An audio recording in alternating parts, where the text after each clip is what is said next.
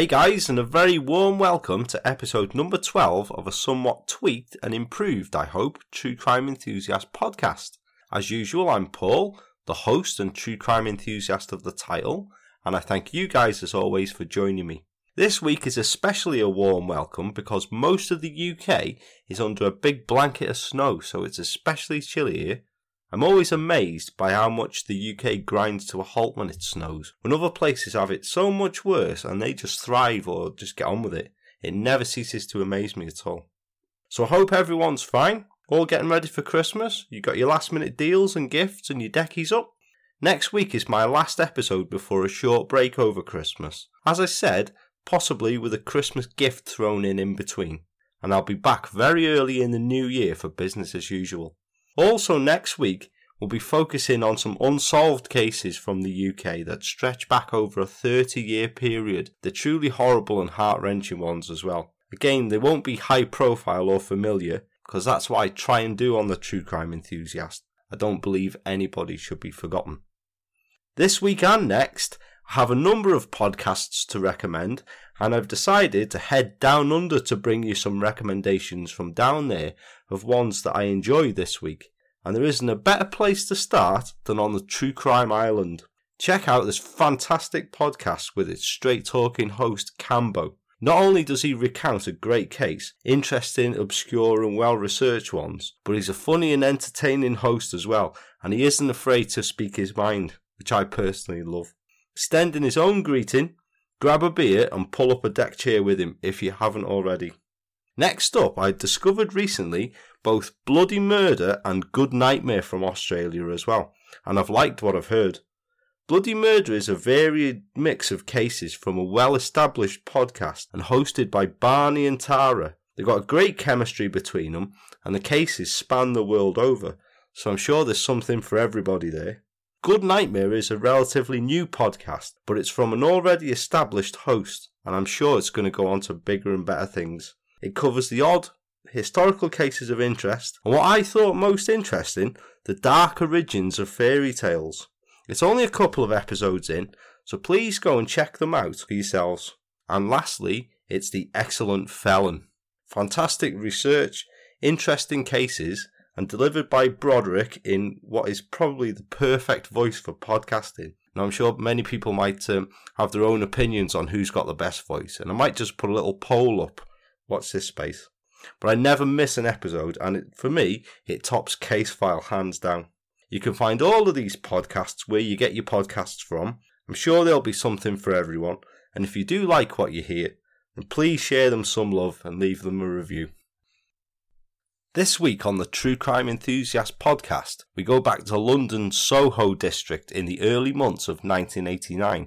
What was memorable for me that year was it was the year that I started in secondary school and I met my still to this day best friend. And it's also the year that a certain four piece band from Manchester released a certain album called The Stone Roses. Who knew what an effect that would have on my life? But other people, the families of several, will remember that year with no fond memories at all. The case featured this week is yet another horrific case, and one that reminds us that true evil really is out there, and it does contain disturbing aspects and descriptions of crimes. So, with that in mind, please join the true crime enthusiast as we look back at the case of the Human Torch murders. The area of Soho in the inner London borough of Westminster had for many years a reputation as the centre of the sex industry, with its association with prostitution, pornography, and sex shops and clubs still considered by many to be accurate. Actually, the sex industry's declined there somewhat, and now it's considered once again a fashionable district of entertainment and media. Now, if you're in a seedy part of town and you run any kind of business, then it stands to reason that your clientele are going to be seedy kinds of people as well. I guarantee there'll be many people who will still associate sleazy men in flasher macs and sleazy backstreet shops with Soho, although to what extent this would be the case still, I don't know. For a long time also, live music and entertainment was also predominant in Soho, and there were many live music venues. One such place was the Marquee Club in Soho's Wardour Street, which was for many years a thriving rock club and which hosted early performances from legendary acts such as the sadly departed Starman himself, Bowie of course, The Who, Led Zeppelin, Pink Floyd, and it was the site of the first ever live performance by the Rolling Stones in 1962. I can only imagine how epic those shows must have been. Some real legends there, I'm sure you'll agree. There was also a strong and thriving gambling element in Soho, with many gambling dens and amusement arcades. As has always seemed with everywhere I've ever been in whenever I've visited London, these were always busy places chock full of people. And if places are busy, then occasionally things may get out of hand. For example, fighting, rowing, thefts, plus the high amounts of cash always to hand that would make such a place an attractive target for robbery. To try to combat this, it would be common to employ security to oversee the premises and the business, to be on hand in the role of a bouncer, an escort, and a basic peacekeeper. One such place was a leisure investment arcade on Wardour Street. It's no longer there now, but when it did exist, it was a thriving establishment very popular and lucrative, and a place where things rarely, if ever, got out of hand. But things did get out of hand in the most horrific and barbaric of ways on Sunday, April the 2nd, 1989. Victor Castigador had come to the UK from the Philippines only four years before, and it's fair to say that not only had he come, not come from the nicest of backgrounds, but that also he wasn't the nicest of people. In the Philippines, Castigador had been a former commando and, it was alleged, part of a sanctioned assassination squad under the Marcos regime. For those who aren't sure what the Marcos regime is, it denotes the corrupt and extravagant rule under martial law of the Philippines by former President Ferdinand Marcos, who ruled the country as a dictator for almost a decade starting from the early 1970s. Now, the stories that emerge from this regime are horrific, with tales of corruption, human rights abuses, tales of people being wrongfully imprisoned, abused, and tortured, and brutally murdered in the most awful of ways, almost too many to count. But amidst all this, the Marcos family lived an extravagant lifestyle, with Imelda Marcos still famous to this day as being one of the most extravagant people on the planet, with her thousand plus pairs of shoes a very famous claim about them. The regime also had their own death squads to execute enemies of the regime, often without any sort of trial, and Castigador was allegedly one of Marcos's hitmen. He was trained to use guns and various close combat weapons, but Castigador had a more favoured method of killing. He used to burn his victims alive. The person sanctioned for the hit would be trussed up with chicken wire and burned alive, which Castigador would watch and take a perverse fascination and pleasure from. Once dead, the bodies would then be discarded into water. That is, if he could be bothered going to such brutal lengths. Often he was content to just execute people by shooting them in the head. He sounds delightful, doesn't he? When the Marcos regime of horror ended in 1981, Castigador found himself a bit at a loose end where he was no longer allowed free rein to kill. It was not long after this that he met an English woman, Jacqueline Haddon, and befriended her, telling her he was a sort of policeman. Jacqueline had moved to the Philippines with her husband, but the marriage broke down, and when it did, she and Castigador began a relationship. This lasted for a while, and in 1984, Jackie moved back to the UK and settled in Middleton on Sea, down in the English county of Sussex. Castigador followed about a year later, deciding to see what benefits the UK had to offer him, and he entered the UK illegally with a view to the couple getting married and him obtaining UK citizenship. But cracks began to appear, and not long after he'd come to the UK and moved in, he began to ill treat the Haddon family.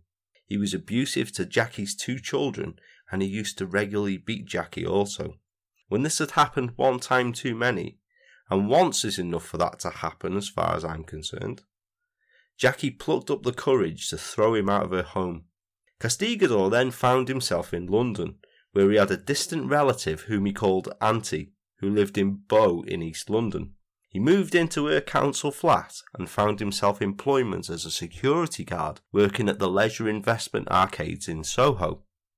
Now, this was a job Castigador enjoyed, he liked the feeling of authority and to swan around in his uniform, more often than not causing more trouble than any that he would habitually have had to deal with. He liked to pick fights, and did not need much of an excuse to use a level of violence that was excessive to say the least. Perhaps it was through this, plus his general arrogance and poor record of absenteeism, that kept him at that role, as by the time he'd been in the job for four years, he had still not been promoted and had actually been passed over for the position of assistant manager. And he didn't like that one bit. He considered himself an excellent enforcer. How dare they not recognize this? It was this anger that led to a grudge building up and to a crime that was to make Victor Castigador the recipient of a whole life tariff. Because of his anger at being passed over, he picked more fights than usual, with customers and staff also, and matters came to a head. In early 1989, Castigador was fired from his security job at the arcade. But he was to be back. It's now closing time at the arcade in the early hours of the 2nd of April 1989, a Sunday evening. There were just four employees left at the arcade. There was the relief manager, Yurev Gomez, cashier Debbie Alvarez, and Sri Lankan security guards Ambikai Pahan Apapayan and Kandia Kanapathy Vinaya Gamurthy. And they were cashing up that weekend's take-ins. Suddenly, the arcade was stormed by five people. Four of them were unknown to the staff, they could have been anyone that they passed in the street. But the fifth person was known to them very well, because it was a very angry Victor Castigador, and he had a murderous look upon his face. The other four were 19 year old Calvin Nelson and his girlfriend, 17 year old Karen Dunn, and 17 year old Paul Clinton and his girlfriend, 20 year old Alison Woodside. Now, Castigador was some years older than these four, but had surrounded himself, as people of the bullying mindset so often do, by people he could dominate and who were impressed by his tough guy tales and exploits. Castigador, who was only five feet tall but was extremely tough and muscular, immediately launched himself forward and subdued one of the guards, while Calvin Nelson pulled a gun and threatened the staff with it. It was later to be revealed that this was a toy replica. The staff were all rounded up and marched downstairs to a basement room, which was next to both the vaults of the arcade and a steel strong room where all the takings were sorted before being stored in the vault. While Nelson held the gun at his neck, Yurev Gomez was made to open the strong room and then the safe. Once he had done so, he was brutally beaten by Castigador and pummeled to the floor. Then Castigador turned his attentions to the contents of the safe. That day's takings had just been put away, and Castigador began filling a rucksack with the contents of the safe until it was empty. He had netted £8,685, and sealing the bag, he then turned his attentions back to the four frightened employees who were still being held at gunpoint. He then made each of them kneel down and fastened their hands behind their backs. Castigador went to a store cupboard and came back out with a container of highly flammable white spirit. He then squirted it all over the four kneeling people, making sure that each one was saturated in the liquid and the floor around them was also soaked. Not content with just doing this, he also emptied a waste paper basket around the cage where the four had been contained, emptied out a fire extinguisher in the room to render it useless, and then slammed the steel cage door shut, securing it with a wire coat hanger that was twisted around and then snipped off with, with pliers to form a crude but effective padlock. Now, this must have been absolutely terrifying for these poor people. I know a wealthy couple from the town I'm from who some years ago were robbed in their own home and had a similar thing done to them. They were tied up and had fuel poured all over them in a threat to make them open their safe. Thankfully, it was just that a threat. But what happened next at that arcade that night in 1989 is one of the most horrific and callous acts of slaughter ever recorded. Castigador removed from his pocket a box of matches and began to threaten his former co-workers by teasing one along the lighting strip of the box. He began laughing and yelling abuse at them in Filipino, and then both he and his accomplice, Calvin Nelson, who by now had also removed a box of matches from his pocket, struck a match and threw it into the cage. One of the terrified security guards had managed to get to his feet and stamped out the match in desperation, but Castigador, instead of throwing another match in, instead tightly packed newspaper along the bottom of the cage door and stood back, screaming more abuse at the four captives. The deputy manager, Yurev, yelled at him, How can you do this? These are people just like you. One of the terrified security guards then begged Castigador to end his life, saying, Don't light it, I'd rather you just shoot me.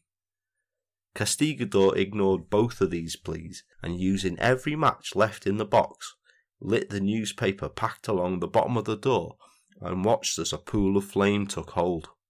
With a total disregard for the horror he had just created, he then turned and led his four accomplices back up the stairs locked the basement door, and left the arcade.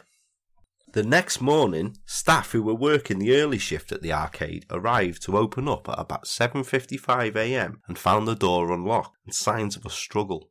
They immediately made a check of the premises, and upon opening the basement door, they were consumed by smoke. But they heard the sounds of low groans and smelled the unmistakable smell of burning human flesh. Horrified that there had been an accident, and unable to tell if it was safe for them to go down to investigate further, they immediately contacted the emergency services. When firefighters arrived just a few minutes later, they descended down into the basement and discovered a scene of carnage. Horrified firefighters found four bodies lying on the floor in the cage, each one horrifically burned. Two of the victims were dead, however, two still clung to life despite their appalling injuries and both were rushed to a specialist burns unit Queen Mary's Hospital in Roehampton. Both Debbie Alvarez and Yurev Gomez were critically injured, with 28% and 30% full thickness burns respectively.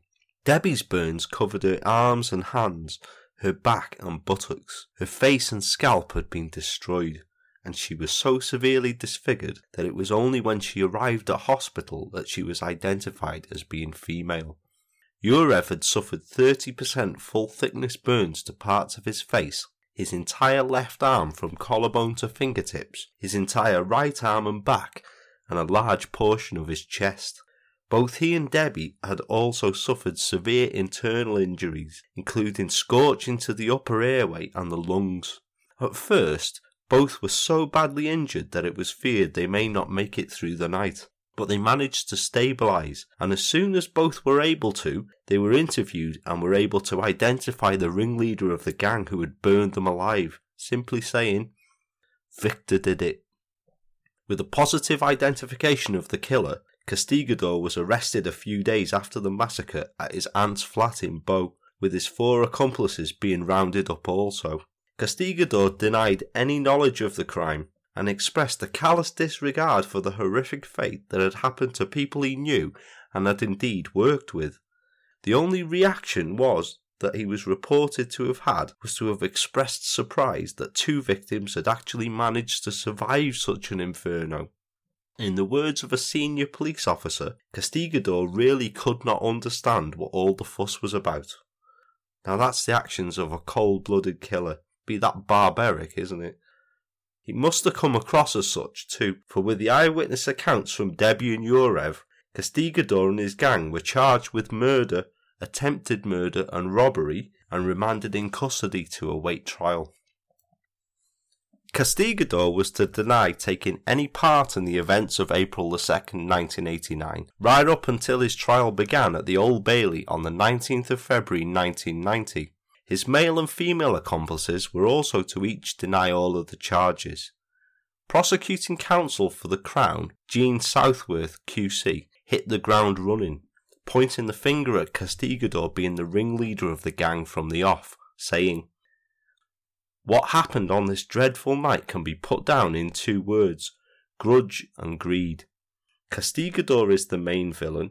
He obviously sees himself as a tough guy, Castigador poured white spirit over the victims and onto the floor, and with Woodside and Nelson watching him, he and Clinton lit matches and threw them in. The two guards, who were at the back of the cage, were asphyxiated after sustaining dreadful burns, but miraculously Yurev and Debbie survived.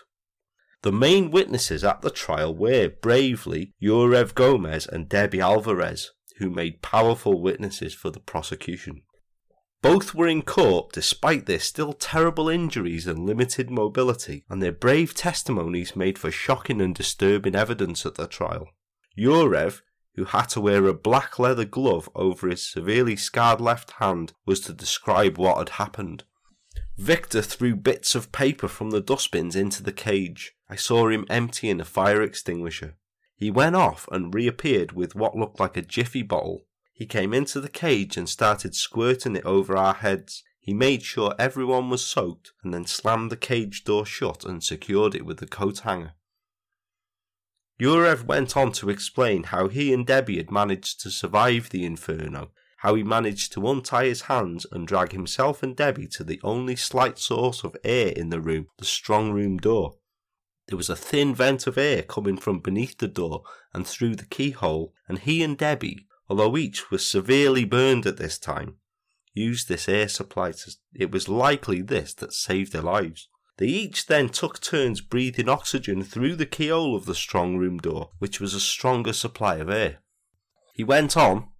There was a ball of fire. It was like an oven. My skin was on fire and I could feel myself disintegrating, but there was nowhere to go. I undid my hands and rolled myself on the floor and the wall and put myself out. I managed to get my mouth near the keyhole and I kept going down for ten minutes and coming up again. But Debbie's leg was still alight. She was unconscious and there were little bits of blue flame all over her body. I stretched over and put my hand on her leg and put the fire out. I caught a light again, and that is how I burned all over. I put myself out again and pulled her over. Sadly, he was unable to get her. Ambikaipahan and Kandia Kanapathy because they had been dragged to the back of the strong room. Yurev could barely see them, but he could hear their cries and screams. He was just unable to get to them. The fire was just too fierce. Instead, and this must be unimaginable, he had to make the unenviable choice of focusing upon who he could save. Struggling with his emotions, Yurev told how he heard the two security guards die in the fire. He said, Mr. Vayanakamurthy took one deep breath, then breathed out and died. Ambikaipahan said something in his own language. I believe he was praying. About twenty minutes later, he went exactly the same way. Both guards, although severely burned, had actually died from smoke inhalation. It was also revealed that following the robbery and the horrific murders, the young accomplices in the crime, Calvin Nelson, Paul Clinton, Karen Dunn, and Alison Woodside, had used their share of the proceeds of the crime to visit Torquay, where they had had a spending spree and generally behaved as though they hadn't a care in the world, even to the extent that they could laugh and make sick jokes about their victims. These must have been severely disturbed collective youth, for it was alleged that during a taxi ride back to the hotel they were all staying at after a boozy night out, either Dunn or Woodside had complained about being cold, and the taxi driver had offered to turn up the heater in the car. One of them retorted, We don't want to burn, to which the other three creased up laughing. Now that's just something else as well, isn't it? A complete lack of remorse or even guilt Shortly after the trial had started, Castigador had ceased to deny any involvement in the murders and had instead admitted his culpability in all charges.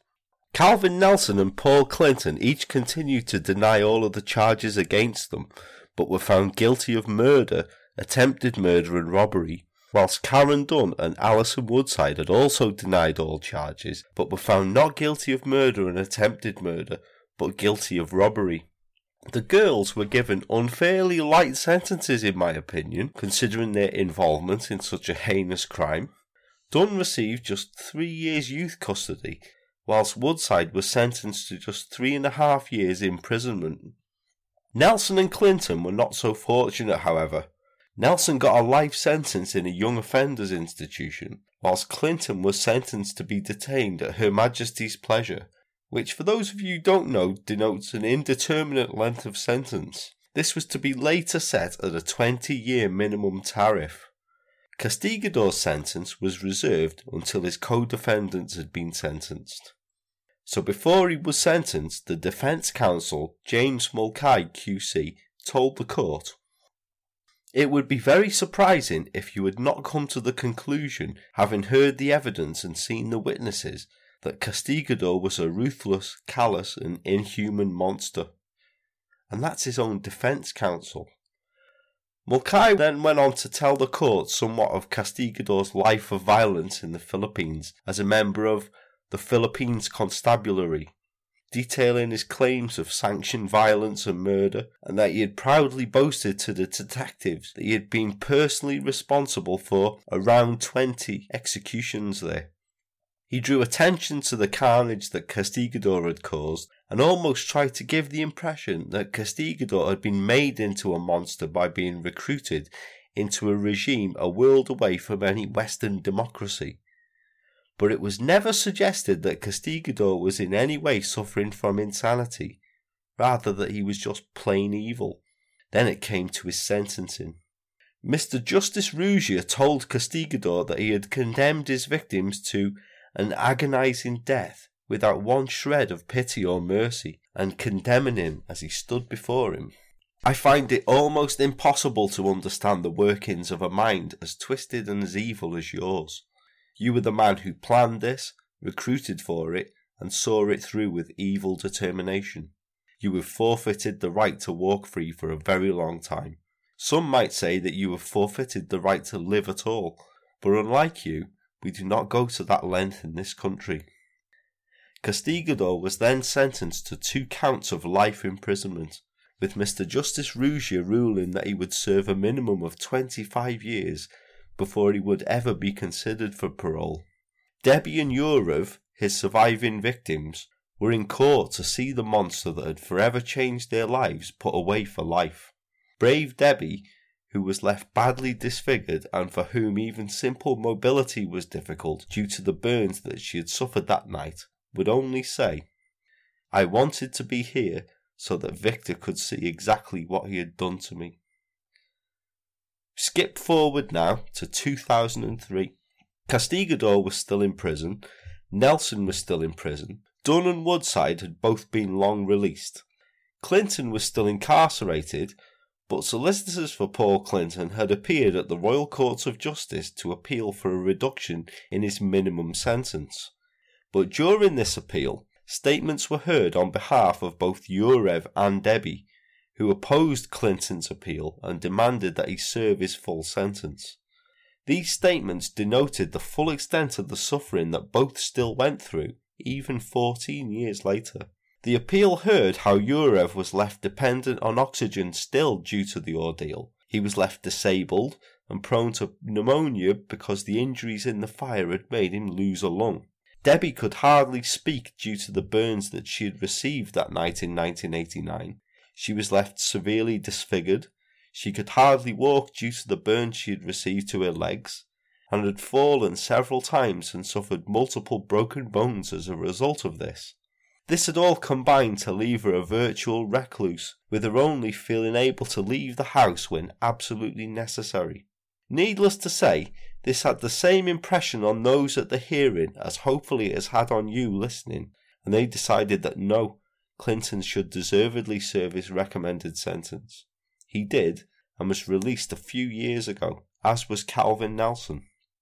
And Victor Castigador, was his story finished? Not a chance.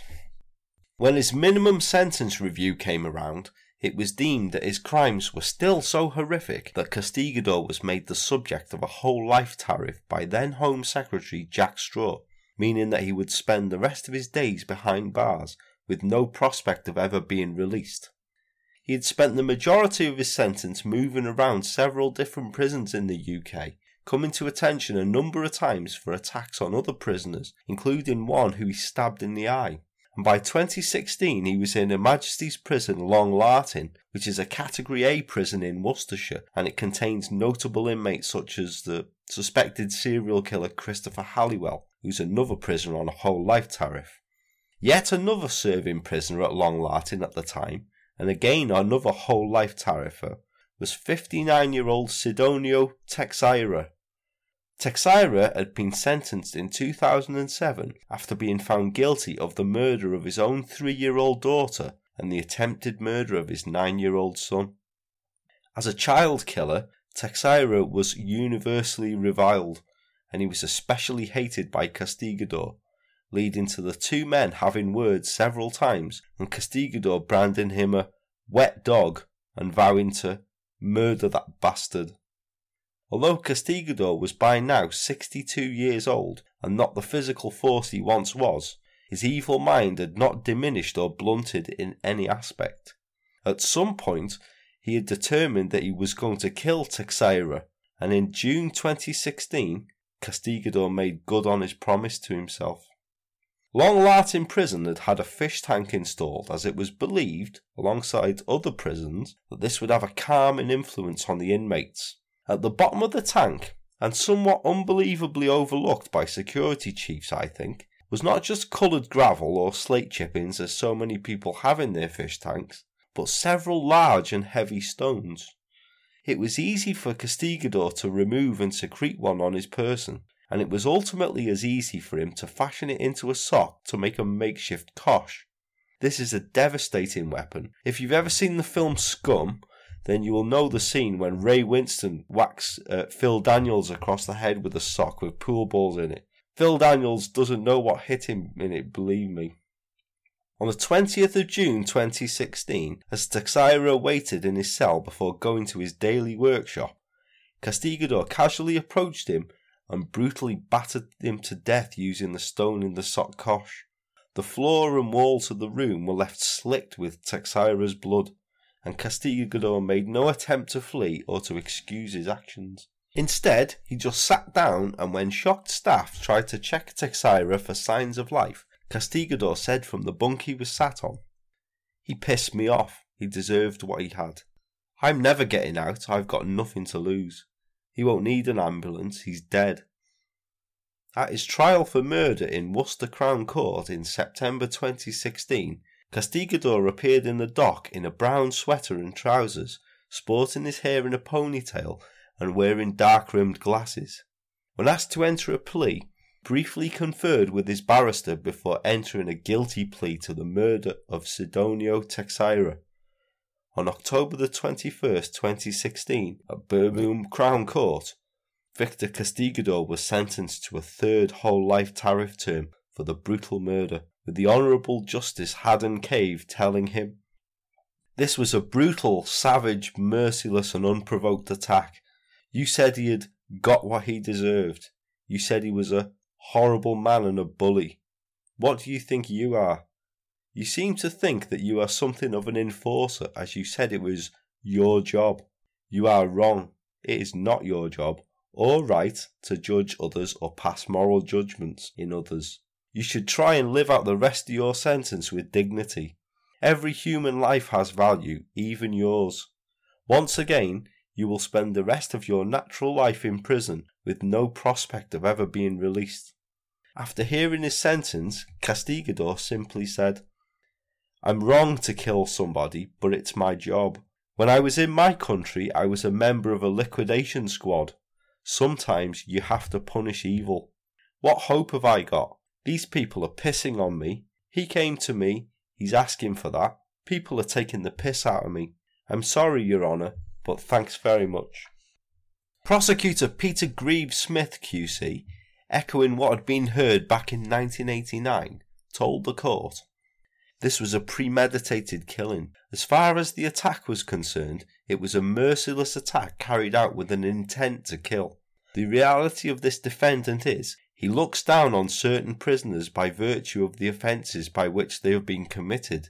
The defendant was interviewed and he admitted killing Mr. Teixeira and referred to him as a horrible man and a bully.